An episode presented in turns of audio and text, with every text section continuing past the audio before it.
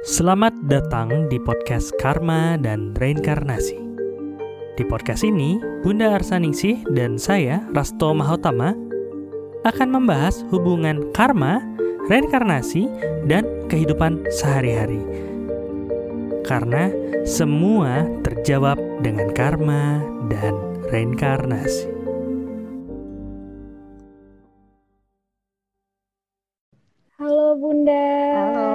Selamat sore. Selamat sore. Ya Allah, alhamdulillah akhirnya ketemu Bunda Arsaningsih. Iya, sama. Dengan Mbak siapa? Oh, saya Dita Bun. Eh, saya dari Wirasa. Saya Mhm. eh, apa eh, tahu Bunda tuh sudah tahun kemarin, Bun. Oh, Karena lama ikut sekali. apa? eh, iya, ikut volunteer ikut volunteer dari SMSG. Nah, kebetulan Oh, iya. di dalamnya tuh ada soul gitu. Iya, betul. Iya, apa yang ini Ya Allah, kita bicarakan saya, Bun. sekarang? Oh, saya deg-degan.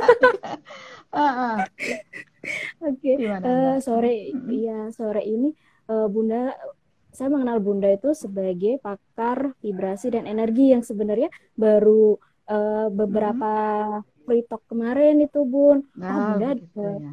Terus eh, saya coba mengajak apa eh, meng- mengabari dari komunitas Sol ya Allah alhamdulillah Hmm. Ya, bersyukur Eh, sudah dipertemukan kita iya bisa sharing bersama. iya Mm-mm. Bun Eh, saya belajar eh, ingin belajar sore ini Eh, Ya, sore ini kita akan bicarakan mengenal energi sebagai media mengolah rasa ya Bun. Kemarin oke tuh ya. eh, di Mm. telepon awalnya mau membicarakan healing, tapi ternyata malah lebih eh, cocoknya ke mengolah rasa. Nah, kebetulan sekali wirasa juga dalam bahasa Sanskerta juga artinya olah rasa gitu, Olah Bun. rasa, ya betul. Iya. Ya, karena kalau saya rasa untuk healing, ya proses healing sendiri kalau belum dipahami proses energinya akan menjadi sesuatu yang ya menurut mera- rasanya sih sudah bagus gitu ya healingnya sudah berjalan tapi ternyata secara energi belum. Jadi kan lebih baik di awal kita mengenali diri kita bagaimana proses mengolah rasa dan nanti setelah paham dengan proses ini baru healing itu secara energi akan berjalan dengan sendirinya. Secara Iya, otomatis gitu. Iya. Nah, eh, kemarin kami kan sedang apa seperti membuat konten tentang self healing gitu, Bun. Kami mencari tahu Mm-mm. self healing itu apa. Lalu ketemulah di salah satu definisinya adalah pelepasan energi. betul Maka dari itu pas eh, eh, pas melihat posternya eh, Bunda tuh, wah eh, langsung secara energi itu sebenarnya apa? Karena kami kan eh, kami background psikologi tidak Mm-mm. apa ya, tidak menyentuh itu gitu loh, Bun. Yang kami iya sentuh adalah pikiran, eh, emosi dan perilaku gitu. Mm-mm. Ya, mungkin memang eh, nanti apa kalau dilengkapi ya. Ini kan saling semua ilmu pengetahuan itu kalau bisa saling melengkapi akan menjadi lebih sempurna. Memang kami juga dari sisi soul sangat membutuhkan ahli psikologi karena ini saling berhubungan ya. Kebetulan kemarin sempat sharing dengan eh, Bu Gamayanti ya. Jadi Agama, iya. ya itu TikToknya enak banget dan kita juga Hmm, oh memang ternyata dalam proses eh, olah rasa kalau kita katakan ya memang dasarnya adalah proses energi itu sendiri. energi iya, Ya, energi yang pelepasan energi. gitu. Mm-mm. Ya, energi adalah daya hidup ya yang meng- menggerakkan semua proses yang ada yang menghidupkan lah gitu ya. Dan energi ini adalah bagian yang diciptakan oleh Tuhan untuk mengatur tatanan eh, kehidupan untuk semua makhluk. Ya, ini semua makhluk ya. Jadi eh, tidak hanya eh, proses eh, manusia saja. Tadi proses interaksi semua makhluk itu eh, berada di ruang energi dalam konsep energi ini. Oh, berarti Seperti semua itu. makhluk itu mempunyai energi gitu ya, Bu. Semua makhluk mempunyai energi dan semua segala sesuatu dalam bentuk pikiran, pikiran, perasaan itu meradiasi dalam bentuk energi. Ya. Jadi kalau ada orang marah gitu ya, Mbak. Orang marah mungkin kan eh, kadang-kala kita ketemu orang tuh hanya senyum-senyum saja. Tapi dia memendam kemarahan ya. Kalau orang orang Jawa mungkin mendem jero gitu ya di dalam ini penuh dengan kemarahan. Nah, semua itu adalah dalam bentuk energi.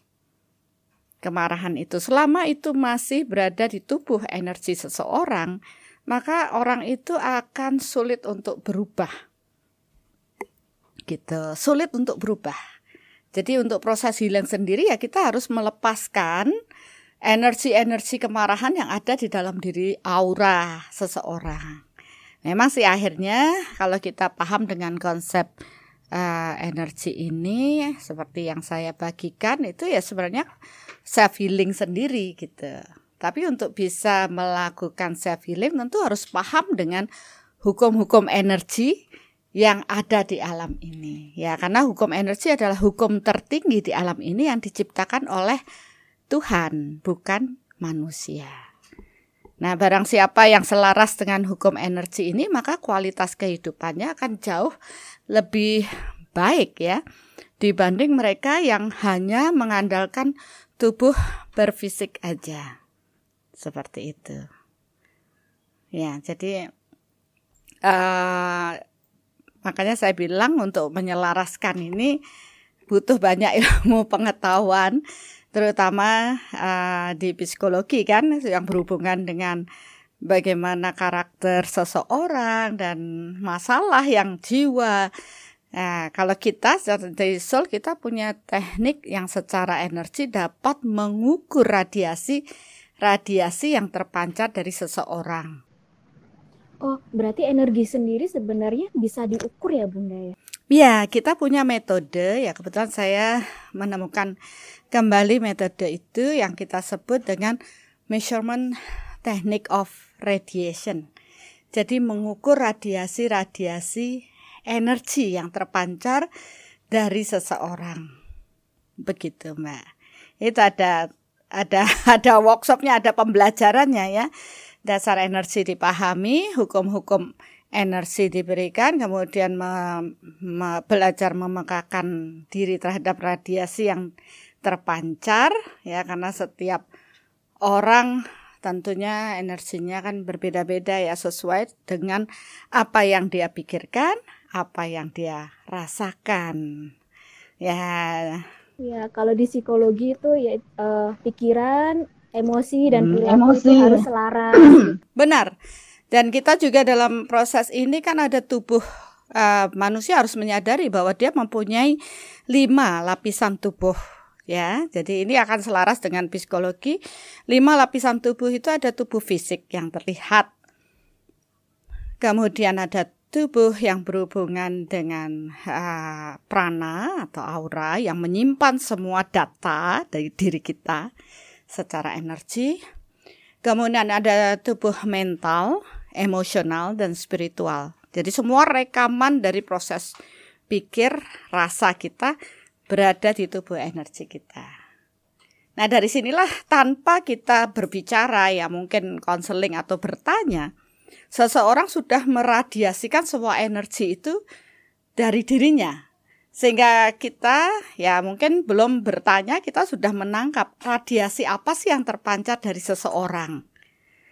Ya mungkin kalau Jawa di Jawa dulu ya karena saya juga uh, di, lahir di Jogja orang ngom bicara ini werusak durungi winarah jadi dia bisa mengetahui sebelum kejadian karena semua ya sebelum melihat karena semua energi ini meradiasi bahkan dari hanya sekedar nama nama orang saja kita sudah bisa mengukur radiasi-radiasi apa yang terpancar dari proses pikirannya, perasaannya, dan tentunya aktivitasnya seperti itu.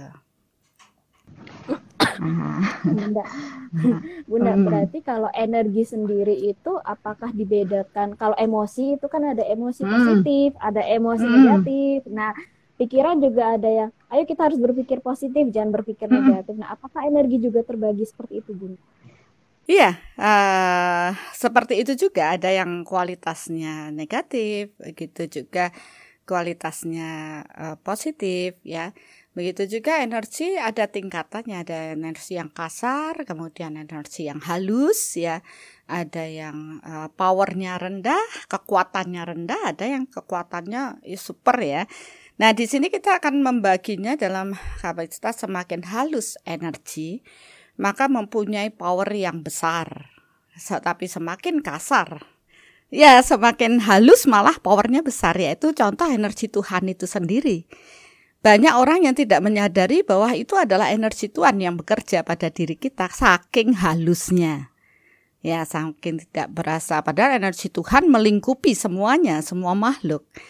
Tapi karena sangat halus dibutuhkan proses memperhalus budi pekerti untuk dapat memahami energi kekuatan Tuhan itu.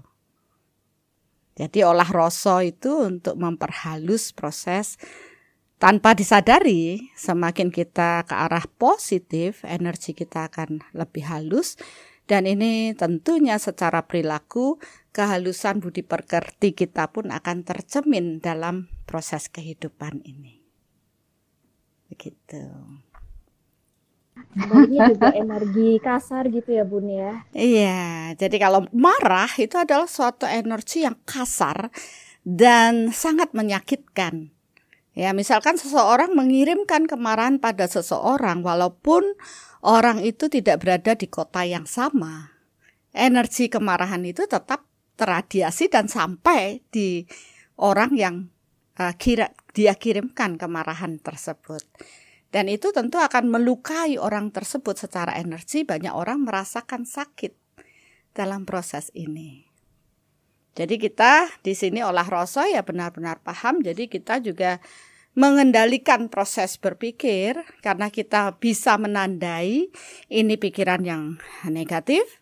Uh, kita mulai apa ya istilahnya menarik uh, hal negatif supaya tidak teradiasi dengan menyadari oh ya saya salah ini gitu. Dengan proses meminta maaf. Olah rasa memang uh, dari kami sendiri olah, olah rasa adalah mengendalikan dari pikiran, emosi, nah. perilaku supaya yeah. tidak uh, merugikan diri sendiri dan orang lain gitu ya Bu. Iya, jelas itu akan merugikan terutama diri kita sendiri terlebih dahulu baru orang lain. Jadi apa ilmu ini selaras ya bun ya antara apa, psikologi iya, benar. Makanya akan sangat sangat bagus sekali kalau uh, para ahli psikologi ya bisa memahami sampai tingkatan seperti ini. Mungkin tidak hanya secara teoritisnya saja tapi secara power dia karena akan menterapi banyak orang mengarahkan ya kan? Banyak orang yang suka bohong ya dengan kondisi dirinya misalkan dia dia masih memendam tapi orang merasa oh enggak loh saya enggak enggak melakukan ya tidak memendam cemas yang berlebih saya baik-baik saja semua orang kan akan seperti itu padahal itu sangat terasiasi dalam dirinya dan apa pun yang akan diupayakan tidak akan terselesaikan kalau orang tersebut tidak ikut andil dalam proses menyembuhkan dirinya sendiri dari kecemasan tersebut. Jadi harus perlu diberikan pemahaman, kemudian tentunya bagaimana proses hukum energi itu bekerja sampai dia paham, barulah kita ajak dia untuk proses mengendalikan atau proses penerimaan terhadap dirinya dengan proses olah rasa tersebut gitu mbak. Iya. Uh, kalau di kami ya bun ya, uh, mm-hmm. kalau misal kita datang ke psikolog tapi kitanya mm-hmm. tidak sadar bahwa kita tidak bermasalah, tidak sadar, itu katanya mm-hmm. sia-sia. Berarti sama halnya dengan uh, energi ini ya bun. Kalau kita t- tidak menyadari bahwa ada apa ada yang harus dilepaskan, maka uh, proses sampai kesadaran dan penerimaan itu tidak akan sampai gitu ya bun. Iya, begitulah. Itu yang terjadi. Jadi memang harus ada penerimaan dulu bahwa oh ya saya memang itu. Baru energi itu dapat dilepaskan dengan kesadarannya sendiri. Tapi kan sering uh, ya kita tidak tahu apa kedalaman hati seseorang ya. Seringkali kalau saya hanya bilang oh kamu punya ini, mereka tidak akan uh, percaya gitu. Tapi begitu banyak data kita berikan dengan proses apa yang dialami sekian waktu, karena semua rekaman trauma atau apa pun di dalam diri kita itu terekam secara energi. Karena energi tidak ada batas ruang dan waktu. Sehingga kalau saya bilang, oh ini ada kejadian buruk di satu tahun yang lalu sebagai pemicu dari proses uh, kecemasannya dia atau masalahnya dia saat ini, tentu dia akan wah kok tahu gitu ya. Dia walaupun dia sebaik mungkin dia menyimpan, tapi kan energi itu masih ada di dalam dirinya. Maka tanpa disadari setelah dia akan ditunjukkan, oh ini loh masih ada. Dia pun akan merefleksi dirinya. Ya istilahnya melihat ke dalam dirinya. Apa sih yang masih, oh iya saya memang punya masalah seperti ini, seperti ini. Dan kita katakan energi itu masih tersimpan kita harus benar-benar mampu melepas. Nah, kalau ketika dia benar-benar mau dan ingin menjadi lebih baik, barulah proses healing itu dapat terjadi. Dan memang perubahannya akan sangat uh, apa ya dapat dilihat ya. Orang-orang merasa oh saya jauh lebih baik. Ya itu karena banyak ya dari proses yang sudah berobat dan bagaimana nah, akhirnya ujung-ujungnya kembali ya tidak ada perubahan karena dia sendiri belum menyadari.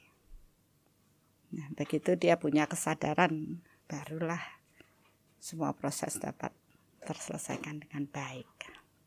Oh iya, e, kalau beberapa beberapa kali yang pernah saya temui dan mungkin teman-teman ya bun, e, apabila ada yang ke psikolog atau mungkin uh, profesional lain.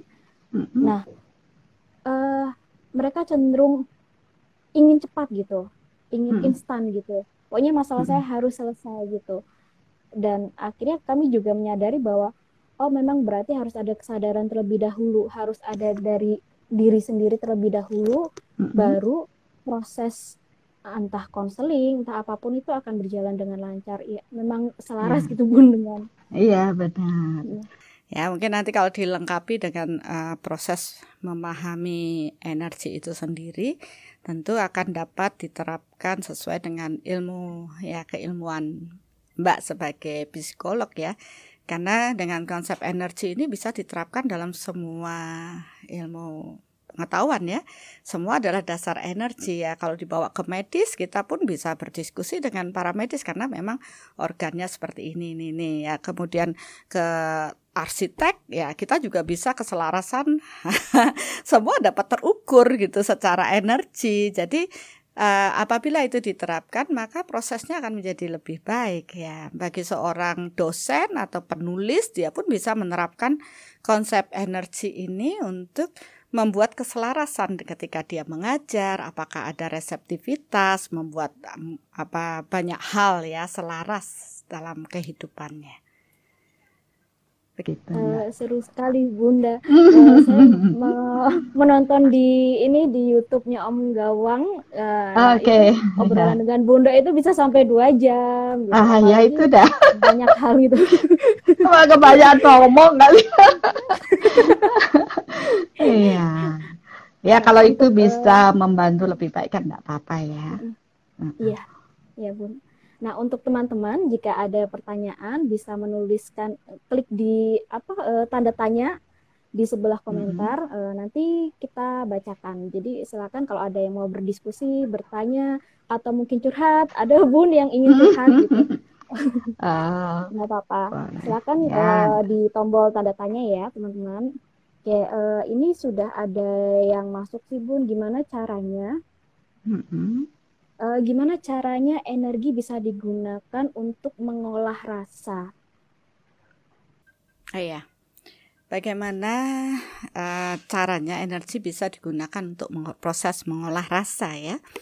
Uh, sebenarnya yang perlu dipahami lagi bahwa manusia itu tidak hanya dalam bentuk tubuh fisik saja yang terlihat saja sebenarnya manusia ini adalah bagian dari proses lahir dan batinnya. Jadi lahir yang berfisik dan batinnya itu adalah konsep energi di dalam dirinya.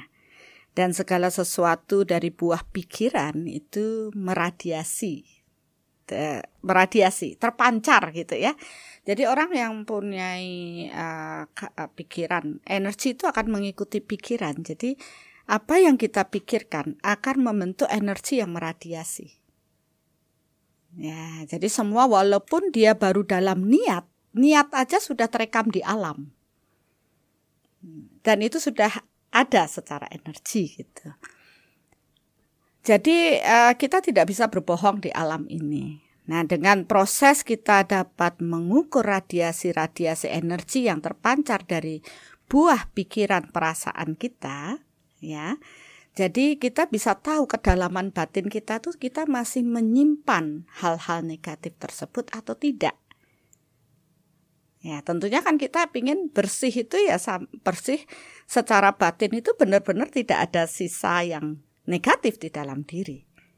Nah, kalau seseorang uh, belajar mengukur energi, uh, paham bagaimana proses mengukur, maka dia akan mampu membersihkan semua rekaman itu sampai benar-benar tidak ada sisa. Barulah seseorang dapat ya mengubah dirinya dengan memberikan afirmasi yang positif. Jadi yang negatif itu harus didelete dulu sampai bersih tanpa ada lagi jejak energi di sana barulah afirmasi positif dapat mengubah uh, dia untuk menjadi lebih baik lah katakanlah seperti itu. Jadi itulah cara kita menggunakan olah uh, energi itu untuk mengolah rasa. Dan di proses mengolah rasa kita juga harus paham dengan konsep hukum energi bahwa energi mengalir dari uh, energi yang lebih tinggi ke energi yang lebih rendah ya konsep gravitasi ya. Jadi uh, untuk kita bisa me mendilit hal-hal negatif kita butuh energi yang besar. Ya, karena kan untuk menyembuhkan proses konsep healing adalah dia harus mengalir dari potensi energi yang tinggi ke potensi energi yang rendah. Kan gitu ya, Mbak ya. Nah, nah dalam proses itu seseorang harus membuat atau meng, me, membuat kondisi energi di dalam tubuhnya harus lebih tinggi daripada yang disembuhkan. Nah, kalau kita mau meng mengolah untuk karakter diri kita sendiri, maka kita harus mencari potensial energi yang lebih tinggi dari kapasitas diri kita. Nah, di sinilah di Soul selalu menekankan bahwa hanya kekuatan Tuhanlah yang terbesar yang mampu membantu kita untuk proses mengolah rasa itu. Jadi bukan menggunakan daya batinnya sendiri atau kekuatan dirinya sendiri. Tetap butuh supply energi yang potensial yang lebih tinggi untuk mampu membersihkan batin kita yang kotor ini. Pendaman-pendaman trauma dan banyak hal. Nah, itulah uh, konsep kita di Soul. Ada proses connecting terhubung dengan kekuatan Tuhan, menurunkan kekuatan Tuhan untuk mengolah rasa. Itu. Mungkin nanti kalau di akhir uh, kita ngobrolin tentang soul itu ya, Bun ya. boleh ya nanti ya. Uh, uh, boleh. mungkin teman-teman ada yang tertarik untuk apa uh, apa sih Sol? Pengen deh ngobrol eh, lagi sama Bunda. Boleh, kalau di Jogja juga kita ada tempat kok untuk meditasi hmm. bareng atau sharing ya, bisa juga. Hmm. Hmm. Kalau tadi Bunda mengatakan energi itu dari uh, mengalir dari tinggi ke rendah. Berarti ke rendah ya. Apa? Ya, berarti apakah bisa diibaratkan begini Bun? Uh, saya mendatangi Bunda dengan segala hmm. bentuk emosi yang uh, bisa dikatakan negatif, ada trauma gitu. Berarti energi saya berada di rendah gitu ya, Bun ya. Uh, tidak selalu demikian ya. Ya memang sih ada banyak orang yang jadi kalau kita masuk ke healing, Mbak, itu tidak semua healernya atau penyembuhnya itu punya kapasitas power yang besar gitu.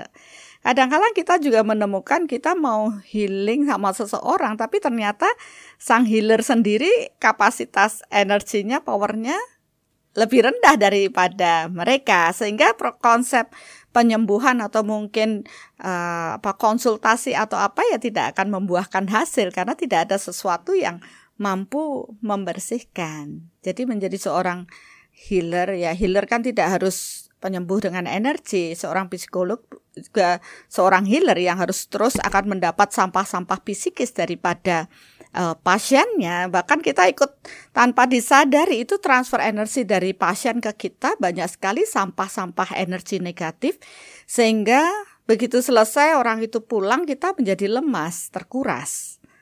Ya ini juga terjadi par, uh, benar itu pun terjadi pada para dokter gitu. Dokter setelah memeriksa pasien karena pasien itu membawa energi yang negatif, maka dia pun akan cenderung terkuras. Nah, di sinilah kita harus paham bahwa untuk proses dia dapat berinteraksi dengan banyak orang, dia harus mempunyai kapasitas power energi yang lebih tinggi daripada yang lain.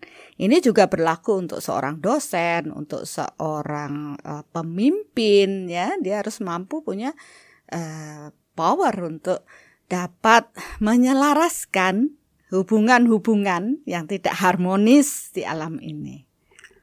Jadi saya rasa semua orang perlu belajar mengenali diri. Ini kan mengenali diri bahwa tubuh saya tidak hanya tubuh fisik aja, saya punya tubuh energi.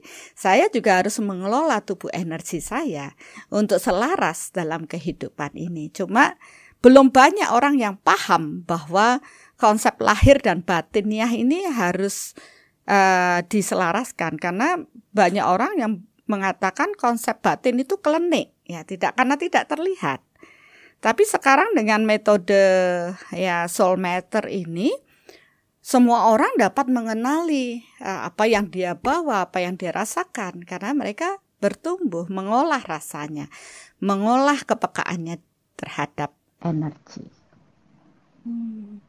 Nah, tadi uh, Bunda membahas tentang uh, psikologi, psikolog juga uh, mm-hmm. menerima sampah-sampah dari sampah-sampah emosi dari klien. Nah ini menarik sih Bun karena memang apa uh, ada beberapa psikolog setelah praktek juga, aduh kok capek ya padahal tuh kita cuma duduk dengerin gitu Bun. Jadi itu merasa iya. capek sekali.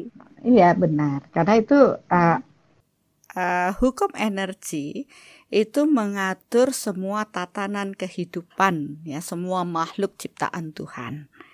Ya saya bilang banyak orang yang tidak paham dengan hukum ini hanya atau hanya sekedar teori doang, tidak benar-benar uh, mampu menerjemahkan dan menerapkan bagaimana sih ini dipakai untuk kehidupan sehari-hari.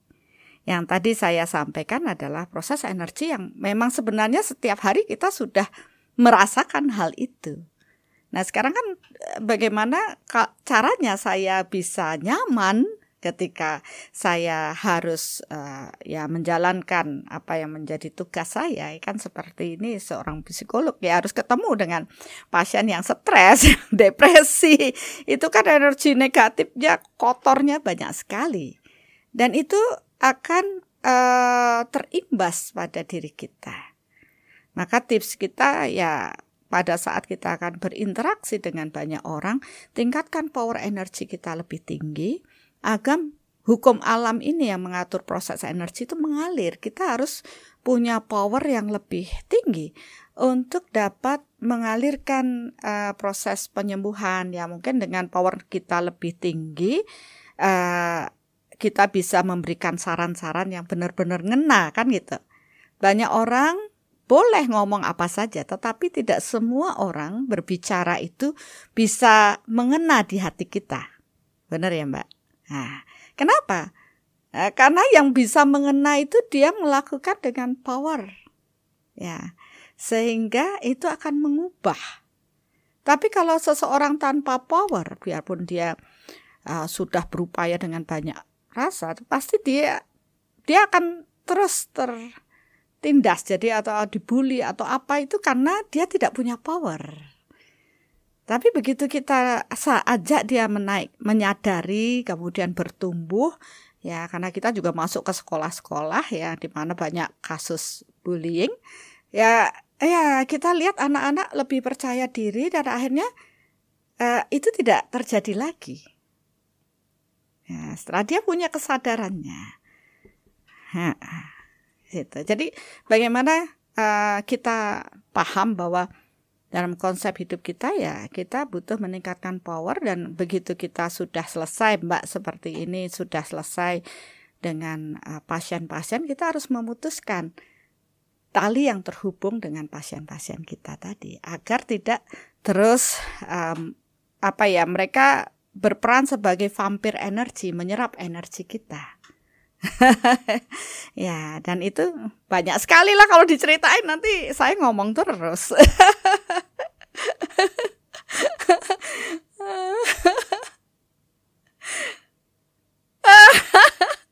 Berlari asik gitu.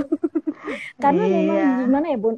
Uh, sebelum-sebelumnya mungkin hanya saya atau mungkin ada teman-teman energi itu kan tidak terlihat dan energi itu dipelajari waktu zaman sekolah itu di fisika aja, aja gitu iya ya. karena tidak iya karena tidak terlihat hmm. gitu tapi hmm. akhirnya lama-lama kan kita menyadari seperti uh, ketika kita melakukan suatu kebaikan hmm. nah entah kenapa kita akan mendapatkan kebaikan-kebaikan yang lebih besar Nah, kalau Betul. kalau dijelaskan sehari kan bisa uh, dari dari sisi spiritual ya, Bun ya.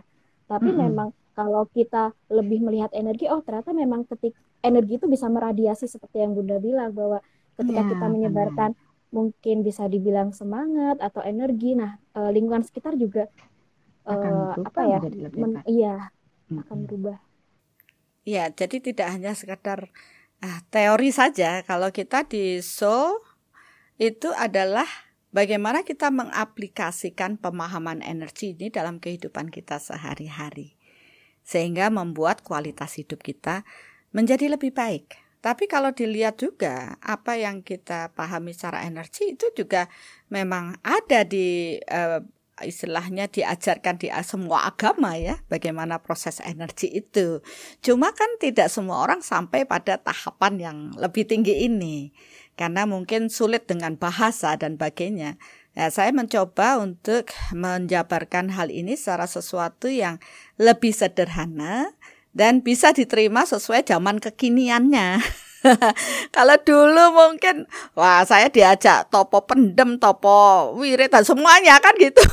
Sekarang zaman sekarang mau topo di mana hutannya udah nggak ada. Gak ada. Jadi kan harus kekinian nih eh, untuk berbagi. Jadi saya rasa metode soul ini ya cara saya untuk mengemas kembali sebenarnya ya mengemas kembali yang dulu kata orang konsep batiniah yang kayaknya susah di awang-awang bisa diterima oleh uh, apa ya zaman kekinian dengan anak-anak yang Ya, karena akhirnya mereka akan menyadari ya bagaimanapun akhirnya kita butuh pemahaman ini dalam diri kita. Seperti ya. itu. Oke Bunda, tadi ada sebenarnya ada uh, dua poin sih Bun yang menarik. Yang mm -hmm. pertama, bagaimana mm -hmm. uh, tidak hanya psikolog saja, mungkin profesi-profesi lain meningkatkan yeah. energi, energi dan mm -hmm. yang kedua, bagaimana kita uh, kita ada kewajiban, ada tuntutan untuk ya berhubungan dengan mungkin orang-orang yang bisa dibilang bermasalah atau uh, memiliki emosi yang negatif atau uh, hmm. ya klien gitu semacam itu. Nah, bagaimana untuk memutus? Jadi setelah uh, praktek selesai tidak dibawa ke rumah gitu bun tidak jadi kepikiran karena tidak jadi kepikiran, jujur ya. waktu iya jadi waktu S1 dulu eh, bukan S1 setelah lulus saya mm -hmm. tuh uh, bekerja di biro gitu bu mm -hmm. dan itu jadi apa ya ketika ketemu dengan kliennya psikolog berarti saya menjadi asisten psikolog mm. itu uh, saya merasa berat karena ada tuntutan dari diri saya saya harus menolong orang tersebut nah itu mm -hmm. itu justru menjadi beban gitu buat saya nah bagaimana yeah. untuk ya sudah uh, kita berhubungan dengan uh, klien ini satu jam dua jam habis itu selesai sudah selesai gitu di di, di diri saya. Ya, yeah. ya yeah, uh, memang sih kalau untuk memberikan pemahaman secara energi secara utuh butuh waktu dua hari mbak. butuh waktu dua hari ya. Kita biasanya berbagi dalam workshop Soul Matter, Measurement Technique on Radiation. Tapi kan mungkin uh, yang paling ya sederhana lah. Uh, ya mem untuk membuat kita tidak terikat dengan klien kita adalah um, kita tidak boleh terikat. Ya terikat dengan apa pun yang dihadapi orang lain. Ya bukan berarti kita cuek ya. Tidak terikat secara batin batin kita harus bebas. Karena apa pun yang dialami oleh klien kita itu adalah bagian dari apa yang dia tanam dalam proses dirinya sendiri. Nah, misalkan klien kita ini uh, pasien kita ini orangnya baik dan dia mau nurut dan mau uh, mengikuti tuntunan ya. Dari mungkin sebelumnya kan dia pasti sudah ketemu banyak orang ya. Dia mau mendisiplinkan diri untuk tidak cemas misalkan oh menyadari ya karena itu adalah upaya yang dia tanam otomatis dia akan mendapat proses penyembuhan yang lebih cepat Nah, banyak dari pasien-pasien yang maunya instan dilakukan orang lain. Dia tidak mau berupaya untuk dirinya sendiri. Ya, jadi kan kalau dia nanamnya buruk, ya dia akan terus sakit. Apalagi ketika terus dia mengafirmasi dirinya sakit, sakit, tak berdaya, tak berdaya terus. siapa pun tidak akan bisa menolong dirinya mereka gitu. Yang bisa menolong adalah dirinya mereka masing-masing. Ya, jadi kita kan hanya uh, memberikan apa ya tuntunan atau cara saja. Sedangkan yang untuk menyembuhkan adalah upaya mereka masing-masing gitu. Kita kan hanya menasehati atau apalah caranya prosesnya di psikologi. Nah, dengan cara itu kita menjadi tidak terikat dengan pasien kita. Begitu kita selesai, oh ya, tinggal meniatkan bahwa oh ya, setelah proses ini itu adalah pilihan mereka. Menjadi sehat ya syukur karena bukan kita yang menyembuhkan. Yang kedua, sebelum melakukan proses menyembuhkan pada pasien, ya konsultasi atau apa pun namanya, jadikan diri kita sebagai saluran Tuhan Nah, ini yang paling penting menurut saya. Jadi kita itu hanya sebagai saluran saja, bukan diri kita yang menyembuhkan orang lain. Nanti kita sombong. Wah, saya bisa nangani kasus ini. Oh, saya bisa begini. Saya sebagai ini terapis yang handal. Padahal ya yang ini kita kan hanya menjalankan uh, kewajiban kita karena kita punya kepedulian, ya kan gitu. Ya punya Ah, kepedulian dengan sesama berbagi itu sudah uh, dasar yang mulia banget. Tapi jangan dikotori dengan kesombongan yang muncul ketika kita merasa menyembuhkan. Nah, itu kan niat dibalik suatu tindakan itu sudah terradiasi secara energi. Jadi kalau bisa sebelum itu doa dulu Tuhan jadikanlah saya sebagai saluran agar apa pun yang saya katakan akan memakjelep gitu ya, nancep ke orang yang kita healing kan gitu aja. Nah, itu aja sebenarnya sederhana karena konsep energi energi e, mengalir mengikuti pikiran kita. Nah, begitu juga dalam proses penyembuhan ya kita harus memberikan support semangat agar uh, terutama kalau kita di adalah memberikan support cinta karena orang-orang yang menjadi pasien kita adalah orang-orang yang kekurangan cinta sehingga mereka menderita sakit apalagi sakit jiwa. Sebenarnya mereka kurang perhatian, kurang cinta kan itu, merasa tidak dihargai. Banyak hal. Kadang kala eh, saya belum ngomong ya, cuma saya pancarkan cinta itu sudah menjadi saluran Tuhan, kemudian saya pancarkan cinta, kemudian mereka awalnya jutek tapi lama-lama mereka bisa bercerita. Lah itu kan proses melepas dia.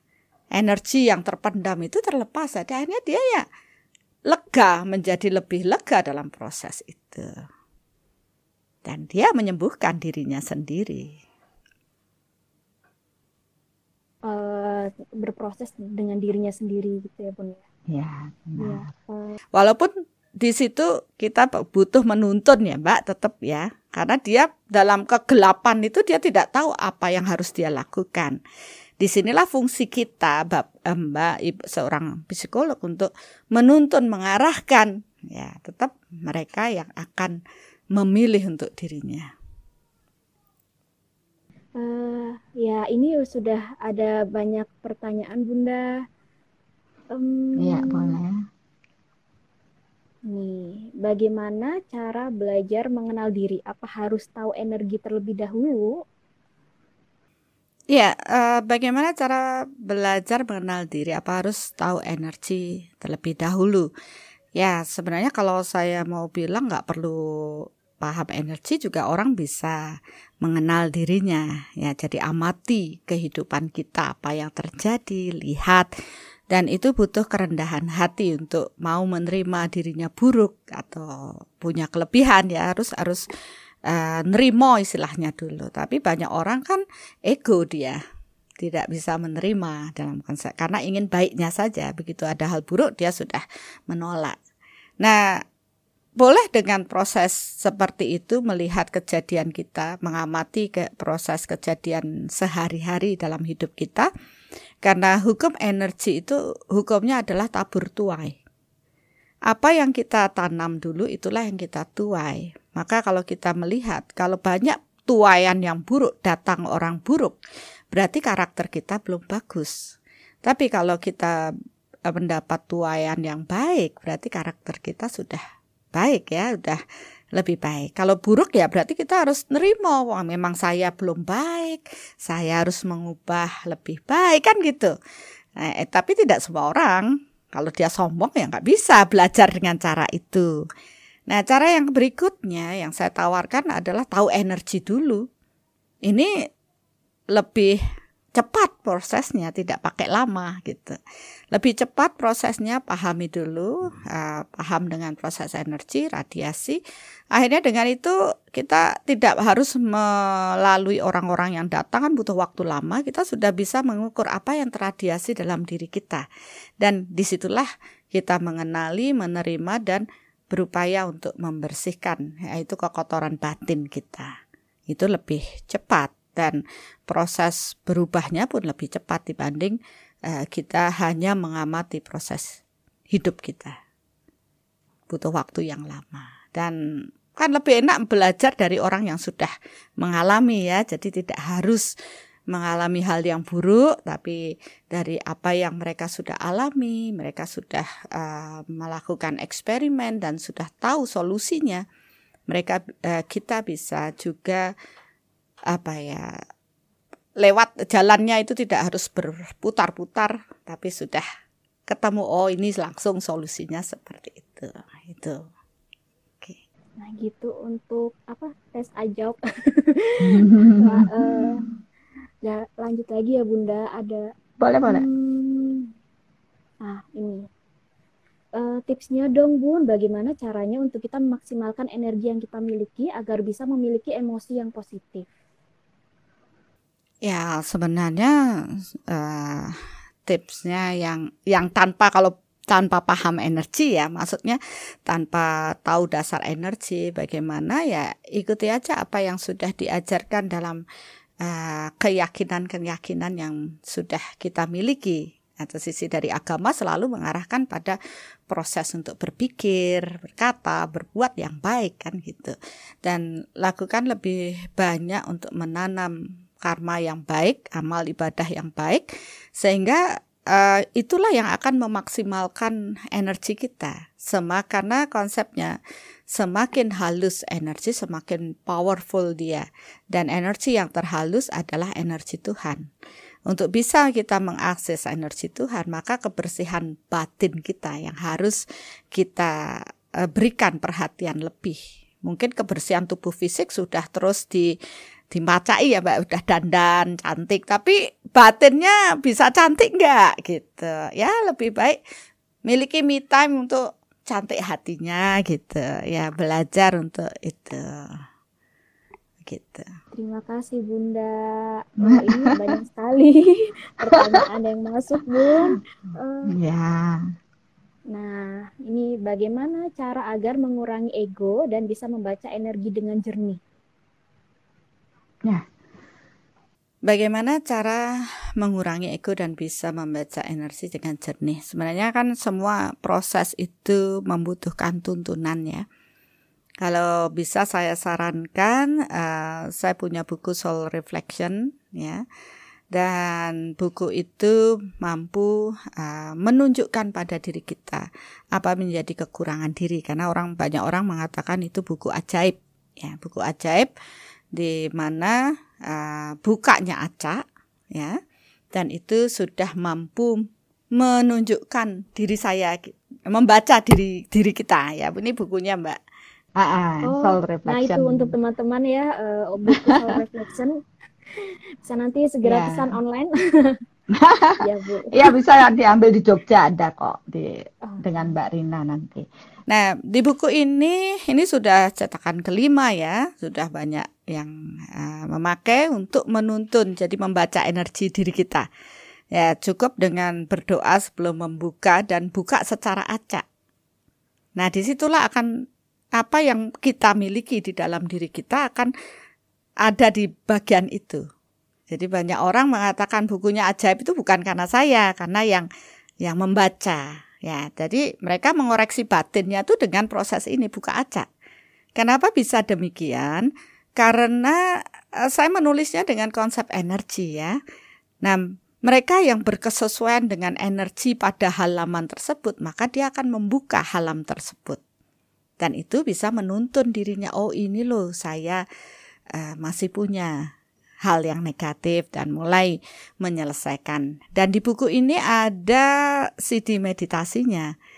Dan meditasi ini bukan sekedar meditasi duduk hening ya, tapi saya mengarah pada pro konsep energi meditasi yang berkesadaran. Jadi kita mengamati soul reflection, merefleksi diri kita. Nah, nyisi hati itu loh Mbak oh saya saya punya ini, saya minta maaf ya konsep memaafkan, minta maaf ini akan membantu proses uh, pelepasan tadi, melepaskan energi-energi negatif dan biasanya mereka menjadi lebih lega. Nah, selain itu saya juga melakukan meditasi online setiap hari Rabu di YouTube. YouTube Bunda Arsaningsih ya. Uh, uh, boleh ikutan dulu di sana. Biasanya kita bermeditasi itu secara online itu sekitar followernya cukup banyak ya 700 ya sekali meditasi bersama itu sampai 1500 orang tidak hanya di Indonesia tapi mereka juga dari luar negeri kita bersama-sama bermeditasi dan ya um, mereka pun merasa dengan proses ini mereka berubah secara perlahan-lahan ke arah yang lebih baik. Uh, ini Bunda ada yang minta di apa ditunjukkan lagi bukunya Bunda. oh, iya bukunya di mana ya, Mas? Bukunya ini ada di Tokopedia ya. Bisa ke Tokopedia atau hubungi Mbak Rina. Kalau di Jogja bisa hubungi di kantor kami Soul Office di eh, dengan Mbak Rina. Tolong alamatnya di Jalan Pura di Jalan Pura Sorowajan nomor berapa saya nggak hafal eh bisa eh, tolong disebutkan atau bisa hubungi Mbak Rina ya mungkin saya kasih nomornya berapa dek? 0822. Hah? Coba tolong tulis. Ya, 0822 4321 0088. Ya. Uh, ini ada lagi Bunda pertanyaannya.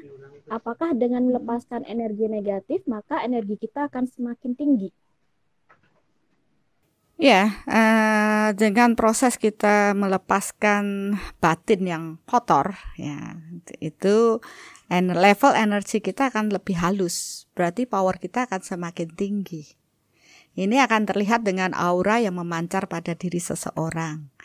Ya, jadi um, dengan proses aura yang bercahaya itu sebenarnya bukan suatu yang mudah karena dia harus melepaskan kekotoran-kekotoran batin yang melekat di tubuh auranya.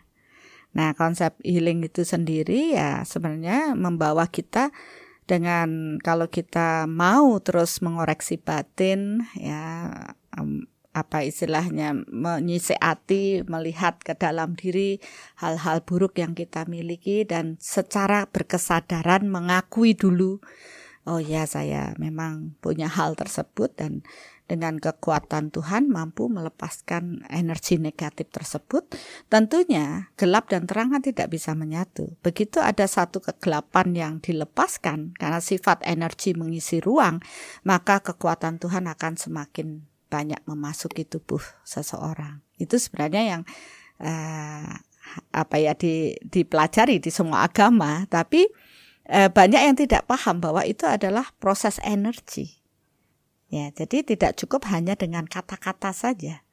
Tapi batin yang indah itu perlu dengan proses uh, berkesadaran. Dalam proses berpikir pun kita paham bahwa energi mengikuti pikiran ya tolong kontrol pikiran untuk berpikir yang positif saja.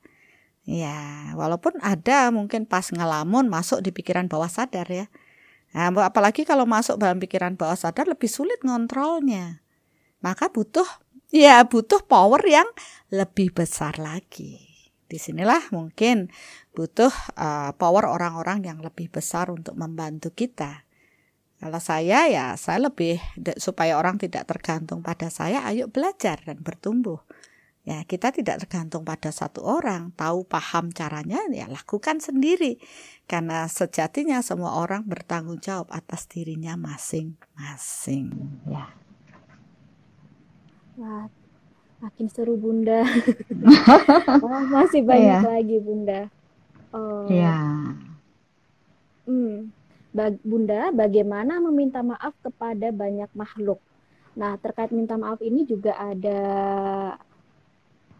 Oh, orang yang sama ternyata. Bunda, dalam proses meminta maaf dan memaafkan apakah harus bertemu muka? Iya. Dalam proses meminta maaf dan memaafkan tidak harus uh, secara bertemu muka ya. Karena konsep energi tidak ada batas ruang dan waktu. Ya, tidak ada batas ruang dan waktu. Begitu ada kesadaran kita, luangkan waktu untuk melakukan proses minta maaf dan memaafkan secara batin. Kan minal aidin wal faidin, maaf lahir batin. Tapi banyak orang cuma lahirnya saja, batinnya tidak. ya di sinilah saya menekankan oh lahir batinnya juga harus benar-benar memaafkan nah pahami uh, hukum-hukum energi ini dan uh, ya itu uh, memang uh, saya hanya bisa bagikan dalam workshop ya karena secara energi butuh kepekaan. Ya kita meniatkan diri aja ya kan. Penting saya punya niatan yang baik untuk proses ini toh nanti akan juga sampai di situ. Begitu. Jadi minta maaf, memaafkan tidak harus bertemu orangnya. Sebisa mungkin uh, sering lebih sering kita melakukan secara batin kita sehingga nanti hubungan-hubungan kita pun menjadi lebih nyaman. Ya, belum tentu tidak menjamin orang yang bertemu akan saling memaafkan secara batin. Mungkin hanya formalitas saja senyum aja tapi dalamnya wah dalamnya mendem jero itu. Ya, ya seperti itu kebanyakan orang seperti itu ya. Nah, ini ada makasih Bunda jawaban Bunda mak jelas dan mudah dipahami ya alhamdulillah ya syukurlah hmm. Hmm ada lagi Bunda. Bun, bagaimana caranya agar kita bisa mentransfer energi positif agar benar-benar masuk ke seseorang? Ya, urusan transfer mentransfer itu urusan gampang, Mbak. yang tidak gampang adalah bagaimana mengkondisikan power energi kita itu lebih tinggi daripada orang yang kita transfer. Ya, banyak orang saya melihat, wah transfer ini untuk penyembuhan transfer itu, tapi nggak ada energi yang mengalir. Ya, cuma kelihatan. Oh, bilang oh saya sudah mentransfer energi begini padahal tidak ada yang mengalir. Mengapa? Karena tidak paham dengan hukum energi itu. Kalau dia memang mau mentransfer, sebenarnya urusan transfer mentransfer itu walaupun tidak diniatkan, energi itu akan meradiasi secara otomatis. Kalau dia punya kemarahan otomatis yang teradiasi adalah marah. Kalau dia punya uh, apa kebersihan hati, cinta kasih di dalam dirinya, maka yang transfer adalah cinta kasih. Maka banyak sekali orang-orang suci yang dinyatakan sebagai seorang penyembuh baru deket saja energi yang terpancar teradiasi dari dirinya sudah menyembuhkan orang lain tanpa dia meniatkan untuk mentransfer. Itu sejatinya proses energi. Jadi Nggak usah dipikirin saya mau transfer sama siapa. Jadikanlah diri kita sebagai saluran Tuhan dengan kebersihan batin kita. Maka secara otomatis energi Tuhan yang mengalir dalam diri kita pun akan meradiasi dan menyembuhkan banyak orang. Ya seperti sekarang nih kan. Bukan berarti tidak transfer energi. ya. kan banyak orang yang oh ya. Oh itu kan sudah itu kan sesederhana itu Mm-mm. sesederhana itu sebenarnya nggak usah ruwet sama energi kalau sudah paham oh ya seperti itu baik bunda wah masih banyak lagi bunda oh oh ini bagian Nah, uh, ini saya baru apa saya mendengar tadi malam Bunda juga apa membuka untuk parenting gitu ya Bunda ya. Nah, ini yeah, bagaimana yeah. cara mengatasi anak-anak yang emosinya meledak-ledak? Ya, uh, ya sebenarnya ini materi soal parenting ya Mbak. ya, tapi ada ada sesuatu yang mungkin bisa saya bagikan tipsnya ya. Semua orang menyadari bahwa ikatan batin seorang ibu dengan anaknya cukup kuat. Oke. Okay.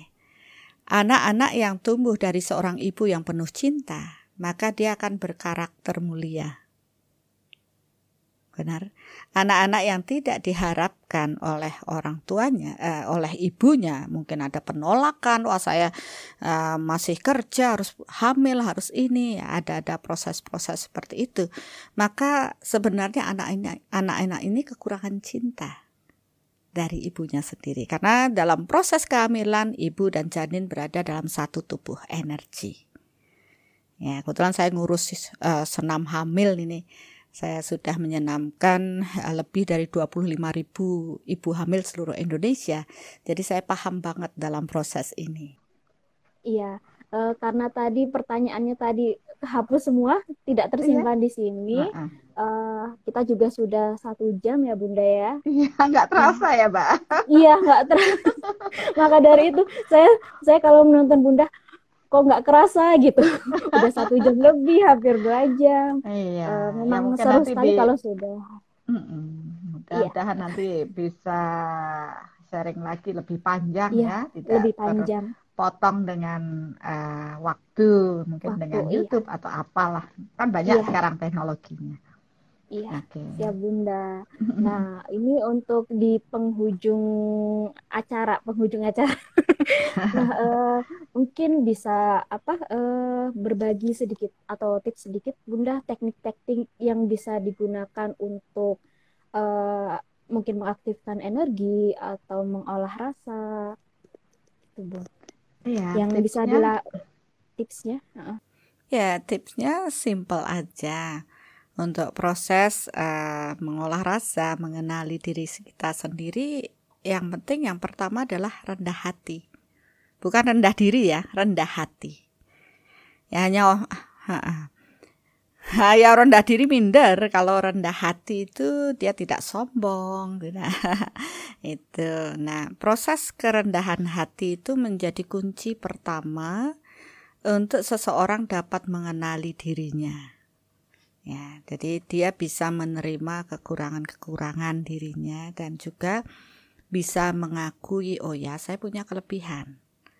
Nah, proses uh, mengolah rasa tentunya uh, bisa ya kalau idealnya kan semua hal yang negatif ya pikiran negatif apalagi pendaman emosi negatif ya trauma-trauma bisa kita selesaikan. Semakin banyak hal negatif kita selesaikan, maka barulah power energi kita akan meningkat.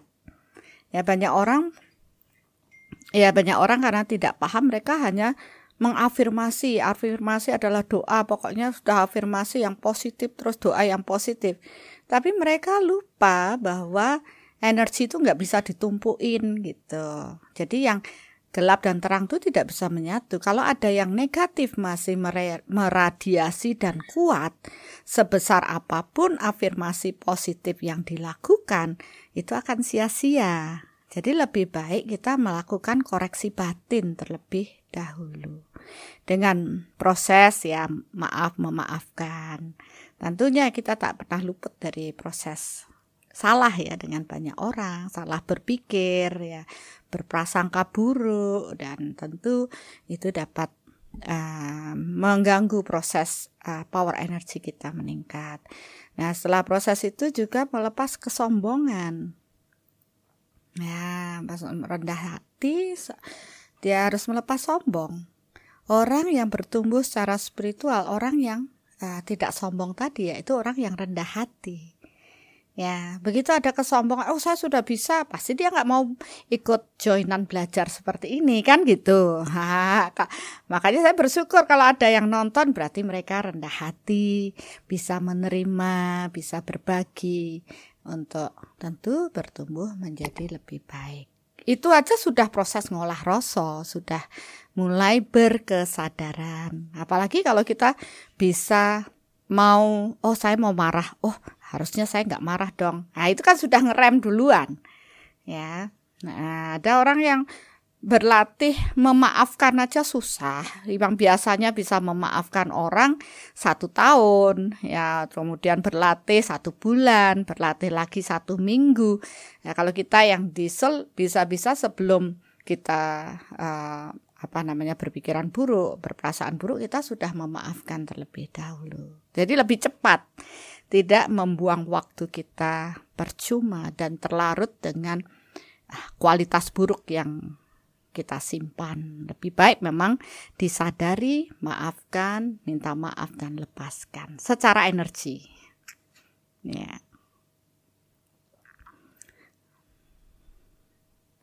Ya, ke diri kita sendiri juga Iya benar. Jadi karena semua orang kan uh, apa ya? Kalau menurut saya kebenaran itu bertingkat. Kebenaran anak SD tentu berbeda dengan kebenaran yang sudah kuliah kan gitu. Nah, tapi yang anak-anak SD itu ya menurut dia baru segitu benernya ya nggak apa-apa lah. Kalau kita sudah uh, lebih dewasa tentu mengatakan itu salah gitu. Ya jadi bisa menerima semua prosesnya dan menyadari bahwa ya itulah saya. Saya memaafkan. Tapi ingat jangan terus uh, ujung-ujungnya oh tidak apa-apa saya memang belum masih bertumbuh memaafkan lagi tapi dia tidak bertumbuh kan gitu. Ya itu ada.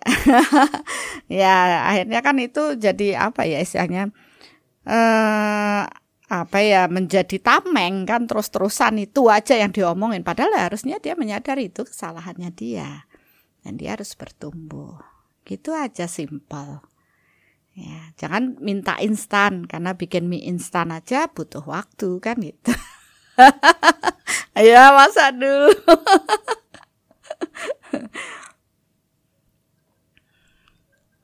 Ya.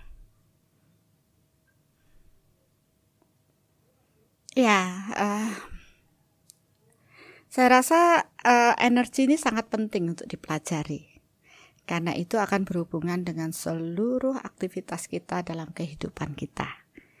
Dan dengan kita mengenal energi dalam diri kita dan juga seluruh alam ini ya karena energi adalah hukum uh, hukum energi ini adalah hukum yang diciptakan Tuhan energi sendiri juga bagian dari ciptaan Tuhan di sinilah kita akan bisa menyelaraskan kehidupan lahiriah dan batiniah ini dengan baik, seimbang, selaras, harmonis. Tapi kalau cuma kesadaran fisik aja yang dibangun tanpa kesadaran uh, batinnya, maka sering kali permasalahan-permasalahan yang timbul akan membuat orang down ya. Menjadi stres ya. Stres itu karena dia tidak tidak memahami. Nah, begitu dia bisa selaras, maka dia akan bisa menjalani proses kehidupan dengan penuh cinta kasih dan penuh kedamaian. Batinnya akan uh, apa ya, meradiasi dengan indah. Itu jiwa-jiwa ini akan menjadi tumbuh menjadi jiwa-jiwa yang tenang, jiwa-jiwa yang damai dan jiwa-jiwa yang bercahaya. Sehingga dengan banyaknya cahaya di muka bumi ini, akan membuat bumi ini tentu lebih indah. Indah. Terima ya, kasih Bunda. Jadi kalau misalnya ada yang ingin belajar energi atau belajar dengan Bunda, uh, bisa ke mana nih Bunda? Ya, kita uh, ada banyak tahapan untuk proses belajar energi. Kalau dulu saya sering uh, ke Jogja, bahkan sudah ada kantor di Jogja, di Surabaya, Jakarta, ya, bahkan di uh, luar negeri juga ada. Tapi karena proses pandemi ini akhirnya saya hanya di rumah saja di kebetulan ini di Denpasar. Ya dan akhirnya dengan terpaksa kita melakukan kelas-kelas online gitu. Jadi online itu ada ya yang saya bilang pembelajaran online yang saya lebih fokus saat ini adalah mengenal langkah awal mengenal jati diri. Ya, saya memberikan uh, itu pembelajaran Nah, kemudian setelah sampai mengenal langkah awal mengenal jati diri ada kelas lanjutannya tentunya tahapannya ada mengenai empat aspek kemudian hubungan dengan kehidupan dengan kesehatan, hubungan, kemakmuran dan spiritual. Ya, jadi itu nanti bisa uh, dilihat di uh, jati diri dot online. Ya, di jati diri dot online ya. Kemudian uh, di, di samping itu ada kelas khusus yang kita memang saya sudah biasa lakukan berbagi yaitu soul parenting ya. Kenapa saya katakan soul parenting? Karena metode soul uh, parenting itu kan banyak ditawarkan, apalagi sudah uh, psikolog ya yang pasti lebih paham kan gitu. Tapi saya mengatakan ini metode soul yang kita gunakan untuk proses parenting, yaitu berhubungan dengan konsep energi gitu. Ya, itu daya batin tali ikatan batin ibu dan anak bagaimana menyelesaikan sebenarnya leluhur-leluhur kita tetua-tetua kita sudah paham dengan itu ikatan batin anak dan ibu kan gitu. Nah, sini tinggal memanagenya bagaimana mengubahnya. Ya, dari situlah saya mengangkat soul parenting dengan dasar energi. Nanti kalau parenting yang secara psikolog ya kan sudah ada, tapi saya rasa nanti akan saling melengkapi. Nah, setelah proses online itu kalau soul parenting ada bisa dilihat di soulparenting.online juga. Oh, Bagi yang ingin belajar online dan soul parenting.online. Kalau soul parenting setiap bulan saya membuka kelasnya sekali dalam sebulan. Kemudian kita juga ada kelas yang offline yaitu workshop soul meter ya soulmeter singkatan dari measurement technique of radiation yaitu dasar pemahaman energi itu selama dua hari ya untuk dua hari energi itu. gitu ya bun ya untuk mengukur ya. energi tapi hari pertama itu lebih banyak untuk mengenali diri dulu uh, apa paham dengan konsep energinya mengapa proses kehidupan terjadi dan semuanya baru hari kedua tuh udah mulai ngukur energi. Nah, itu tidak bisa secara online karena kan perlu sentuhan personal ya. Oh iya. ya. Jadi itu itu ada nanti ada banyak seperti uh, yang kita lakukan setahun sekali apa namanya conference ya soul conference biasanya kita lakukan setahun sekali dengan tema-tema yang uh, apa ya apa menjadi kebutuhan kita untuk meningkatkan kualitas hidup yang lebih baik. Begitu. Nah, kita juga ada meditasi online. Ya, sekarang med dulu meditasinya offline ya. Kita punya Soul Center gitu, Soul Center di Kebo Iwe dan juga Soul Center di Jogja. Ya, Surabaya juga dan uh, Jakarta. Kemudian uh, di Jogja Eh, masih berlangsung tapi karena pandemi kan akhirnya semua fokus ke online. Saya dari ya bisa diikuti setiap hari Rabu jam uh, eh, 19.30 Wita. Ya, 19.30 ya, Wita ya. Sehingga uh, kita bisa tergabung bersama di situ saya memberikan uh, tuntunannya. Kalau online bisa diikuti dan uh, bisa langsung nanti proses meditasinya di situ juga secara bertahap kita berbenah diri gitu, Mbak. Jadi teman-teman bisa mungkin tadi yang jati diri online, soul parenting dot online, dan juga bisa melihat di Instagramnya Bunda Arsaning sih ya. Bunda bisa apa uh, di Instagram ya, juga uh, update kegiatan-kegiatan. Iya, yes, update kegiatan, workshop dan uh, acara dan juga uh, quote ya. Berbagi quote di sana untuk harian. Nah, juga ada di YouTube tentunya YouTube Bunda Arsaningsih nanti meditasi online bisa lewat YouTube Bunda Arsaningsih atau Facebook Bunda Ar eh, Arsaningsih ya. ya kalau di YouTube uh, di YouTube Bunda Arsaningsih kalau di Facebook Arsaningsih ya. Ya, terima kasih. ya, sama-sama Mbak. Senang ber Ya, senang bisa berbagi. Uh, tapi uh, saya mudah-mudahan bisa ke Jogja lagi, pulang kampung. Sudah lama tidak ke Jogja, mudah-mudahan nanti ada kesempatan untuk uh, ketemuan di Jogja nanti.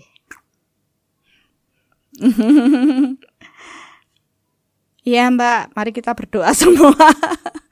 Betul, terima kasih ya. Yeah. Ya, baik Mbak, terima kasih. Iya, mohon maaf ya kalau ngomongnya banyak-banyak. Gak apa-apa Bunda, Bunda. Baik Bunda, terima kasih dan semoga Bunda sehat selalu. Ya. Terima kasih. Ya, selamat selamat sore semuanya. Sampai selamat ketemu. sore. Bye bye. Ya, dadah Bunda. Dadah.